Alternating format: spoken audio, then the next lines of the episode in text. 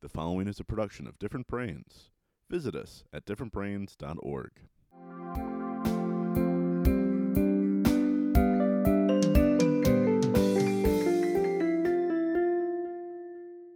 Hi, I'm Dr. Hackie Reitman. Welcome to another episode of Exploring Different Brains. Today, we're very excited to have Dr. Cholet Josue from the Washington, D.C. area. Down there, Washington, D.C., Maryland.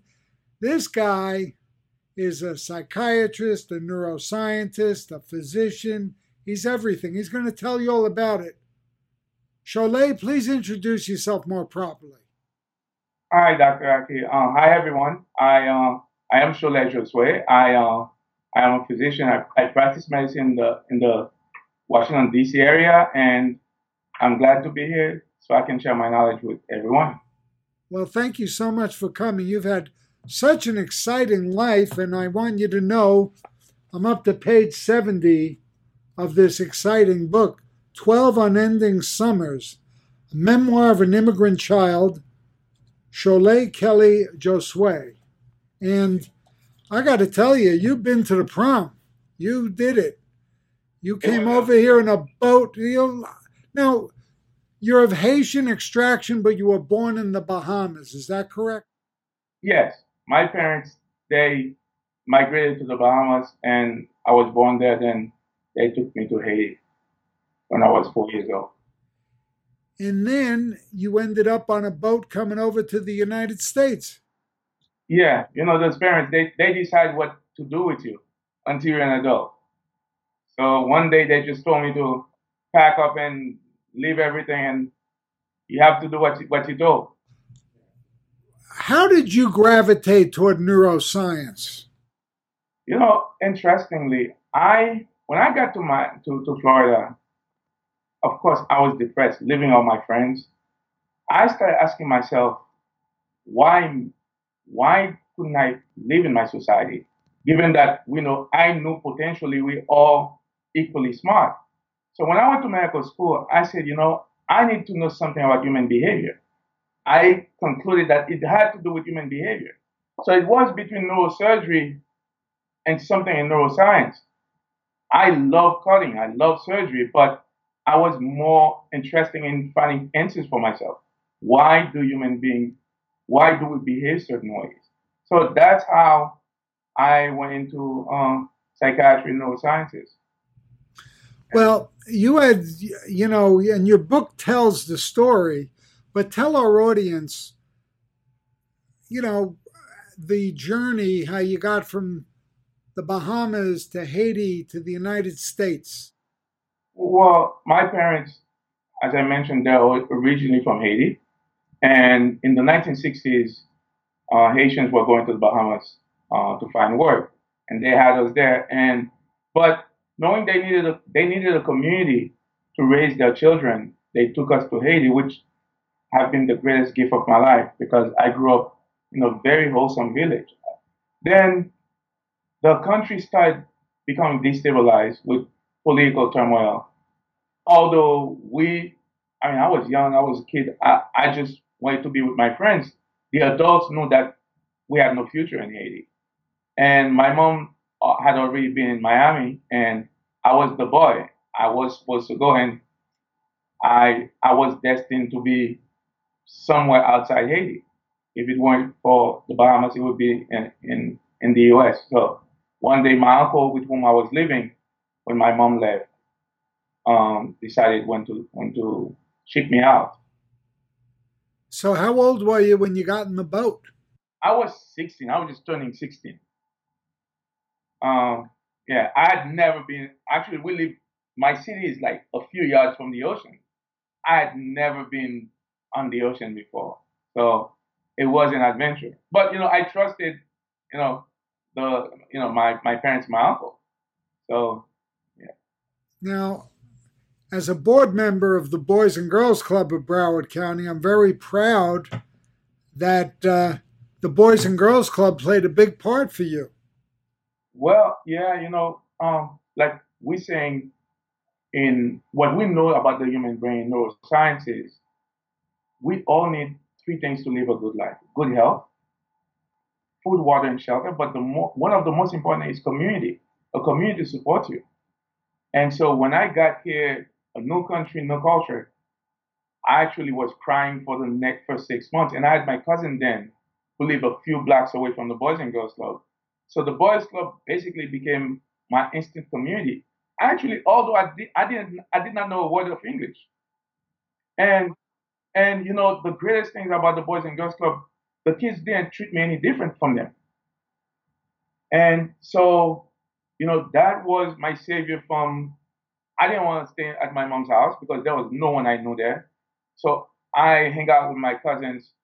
His house is next to almost a few blocks from the from the DeStephanis um, Boys and Girls Club. So it was my home away from home. Now, I want to read an excerpt from your book here, which struck me, and I'd like you to comment on it. Okay. In 12 Unending Summers on page 71, chapter 9, quote, I'm just reading here resilience, perseverance, optimism, self control, and a sense of shared values in a collective community all are indispensable in building a foundation of emotional stability for a child to move forward into adulthood. Expound upon that if you could. So, here's what we know about the human brain. When we're born, the act of being birthed into the world, being born into the world, is actually a very tragic, scary stuff. As children, the world is very scary. And so we need the, the comfort of the environment of the people around us. So a little child goes somewhere and knock his or her head against the wall, they're going to run to the people that that comfort them, that give them food and water and shelter. So nature has it that way. The brain is the world is new and scary. So if you comfort it against obstacles in the world, and the people where you grow up, they reinforce it. That builds resilience. That teaches you the world is not totally bad. So, growing up in Haiti, we didn't have the luxury of uh, a first world. But what kids needed need is a community, people to make you believe in yourself. And I was fortunate by by the time I was 11, I knew I could rule the world. My parents taught me to respect people, to be kind, but also to believe that it's not only about you, then once you know that and you growing up and you didn't know you were going to overcome obstacles, but what the early nurturing gives you that the world's not totally bad, that there are good people. You know, there are bad things that happen, but that nurturing that's ingrained in your brain early makes you believe in people in the world. Well, now we'll fast forward to now. Tell us about your practice. So let me tell you my practice. I went into medicine to heal people. I came to Maryland uh, at Sheppard Pratt to do a fellowship in neuropsychiatry. And I was fortunate to meet uh, my mentor who told me one day, he changed my life. One day he told me, he's from Greece. He told me that your doctor should be a priest, a healer, and a teacher. From that day on, my life was changed.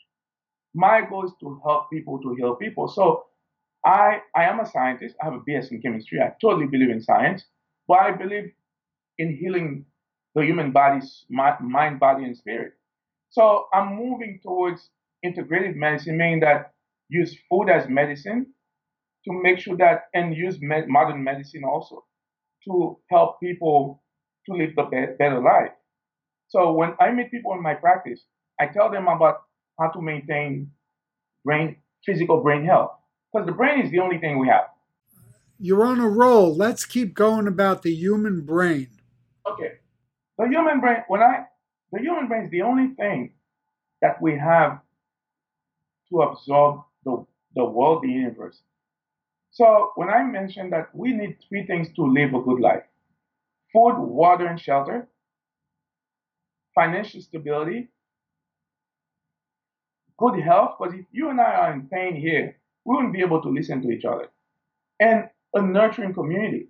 Those three resources, the only organ in our body that houses them is the human brain. Now, how do we get the tools that we need to get them the right way? We have five senses sight, hearing, touch, taste, smell. Those are the information, those are by which we, we, we receive information to get the information into our head so we can get the resources. So it, it, it's paramount that we learn to maintain the physical health, the health of the brain. Let's talk about.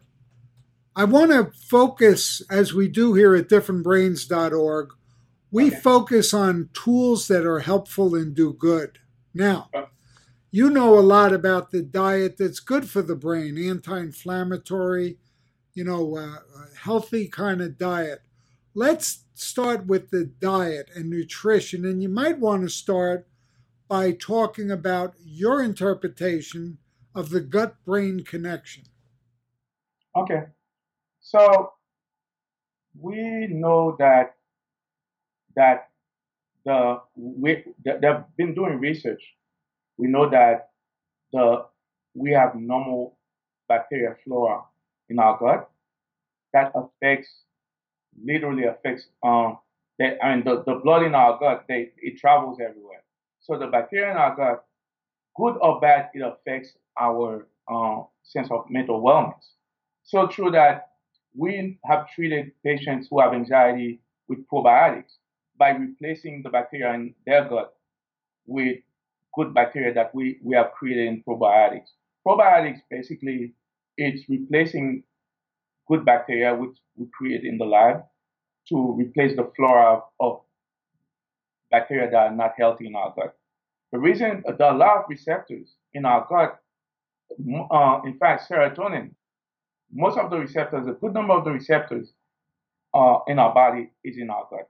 So we know there's a link. So if there's a link, and now we have to talk uh, to talk about the the what's the connection uh, between the brain and the gut, and to know what bacteria affects them, and to treat them both equally because we, in fact, it is known that most of our illnesses uh, are originated from the gut.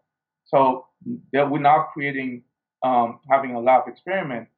Uh, we know that there's a strong correlation between diseases of the brain and the gut. For uh, the other thing I'll tell you is that um, our mouth, we have just discovered that flossing is one of the most important things we can do to maintain the health, the health of the brain. Because the bacteria between our teeth, they're now thinking that it may be causing cognitive decline, including dementia. So those are the, the, the, the link that we're now establish, establishing between the brain and the gut. But what we know now is that most, a lot of disease processes uh, have inflammatory process. So then uh, we, we are now telling patients to have uh, their diet anti-inflammatory ingredients. So those are the link between uh, the link between the brain and the gut. What are some of what are some of the foods that are best for anti-inflammatory? Okay, I did a research um, following um, some of the best researchers. Uh, the power, most powerful anti-inflammatory are turmeric, garlic, ginger, actually all the good spices. But surprisingly, red bell pepper has the highest um, concentration of vitamin C. Vitamin C is also a very powerful anti-inflammatory uh, uh, ingredient. And um, so all the spices, but we now know that turmeric uh, has a lot of powerful anti-inflammatory um, uh, active uh, uh, active ingredients. Clove too. Clove is actually one of the most powerful anti-inflammatory ingredients. So a lot of the spices are uh, have anti-inflammatory um, uh, ability. So um, now, in addition so, to good diet, uh, what are the other tools you use for your own brain? Well, um, so I was thinking last night. we have five senses to have input. So what I do, say the, the uh, our eye, our sight. It's good to keep our sight active with the brain. For instance, I sometimes drive and I take time to look at the flight flight path of an airplane. It's really to keep because the, the the all those senses are very linked to certain specific part of our brain. So I use sight. Sometimes I take time to see the the the color of the moon. Take time to see things that normally we don't have time in our busy busy uh, well, that's that's kind of a segue into mindfulness. Yes, but it's also creating connections. One of the so what I do also is music. I play piano and some guitar. What I do specifically with the brain sometimes, so I would be listening to music, reggae for instance. I would take the bass and follow it from the from the beginning to the end. And I would do three instruments. I'll do four instruments. That way I'm keeping the parts of my brain that listening to complex music active. Smells. Uh, that we know now that one of the first signs of cognitive decline, dementia, is loss of smell. Uh, I I'm getting more into um, uh, essential oils because we know that the more we stimulate our part of the brain for smell, it's also linked to memory. And so, um, touch. Uh, one of the things I do, I used, uh, I've been dance, uh, doing dancing, social dancing. Social dancing is known as the most complete exercise for the brain because it has a cognitive part, it has a social part, it actually has also um, well cognitive, social. It also keeps exercise. So that's the one of the most complete exercise we can do for the brain. So I try to, and also what I'm doing now, I'm starting to learn new things that I didn't learn before. Chess, I have some some uh, chess. I'm gonna start learning them, even solo or with people. So the goal is to try to learn new things. And one of the the other important things is to talk to people who are critical thinkers, who don't think like us, hopefully think about good things, because it forces us to, to create new circuitry in the brain. So it's really about learning new things that create new, new like parallel circuitry in the brain that keeps not only our brain active, sharp, but also that prevent cognitive decline. We know those things work. That's great. That's very helpful. Um, are there any topics we haven't covered so far today that you would like to cover in regard to the brain? Okay. One of the topics we haven't covered is talking about how to maintain brain health, sharpness. So I'm I'm actually writing a workbook. Well, one of my next phase in in my professional life is to talk about the three most important tools that we need to live a good life. Self-compassion, which tells us to have to show care and concerns for ourselves, to care to to to accept our imperfections. That's also a very important brain tools to lower our stress because we know that chronic stress and anxiety affects us physically, cardiovascular, it, it increases inflammation, inflammation. And the more stressed we are, it acts on our cognitive uh, cognitive ability. So self-compassion to to practice self-compassion to accept ourselves because when we do that, we we we more at ease with ourselves. We're more comfortable. We don't compete with other people. So it reduces our stress. The other one is emotional intelligence. Emotional intelligence teaches us to learn to speak to other people in a way for all of us to gain both individually and collectively. So speaking to people is one of the most important way of maintaining maintaining our brain sharpness. And the third thing is critical thinking. active critical thinking is a very important brain exercise to make sure that you are looking at things in multiple ways, that you know you, you're aware of your cognitive, cognitive biases, things that actually believe in subconsciously I fight against. So those three tools actually, if we talk about brain health, we have to include them because they they influence our health, they influence our financial stability, and they very much influence who we have around us. Excellent summation. Well, how do our, our viewers and listeners how do they learn more about you? What's the best way? What's your website? Well, my website is Dr. Josue, D R J O S U E dot com. Uh, I am, that's my personal website. I am on Facebook. I am on Twitter. And I will be blogging with you guys, Different Brains. But if you're interested in seeing the my the blogs I'm blogging, I've been blogging for the past 11 months. A lot of them about brain science check my website and and also my Facebook, my Twitter uh, page, on Instagram also. And the other thing I'm interested in doing, uh, talking about healing.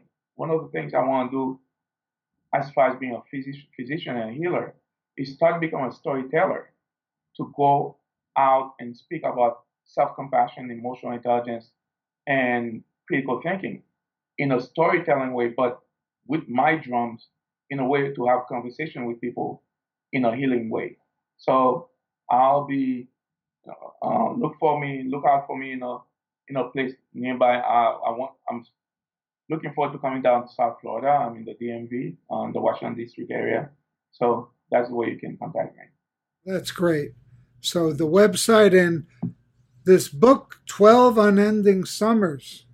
Excellent and yes. it's uh, Memoir of an Immigrant Child by Cholet Kelly Josue, MD. It's been a pleasure to talk with you today, and you. uh, um, we look forward to having you back. You keep up the good work because, yes. as you say, the brain is where it's all happening. That's where it's happening. Mm-hmm. Okay. Thank you. Thank you. Thank you for having me. And I, I definitely look forward to coming back um, to South Florida as soon as possible. Exploring Different Brains is a production of Different Brains, Inc. For more information, visit us at differentbrains.org.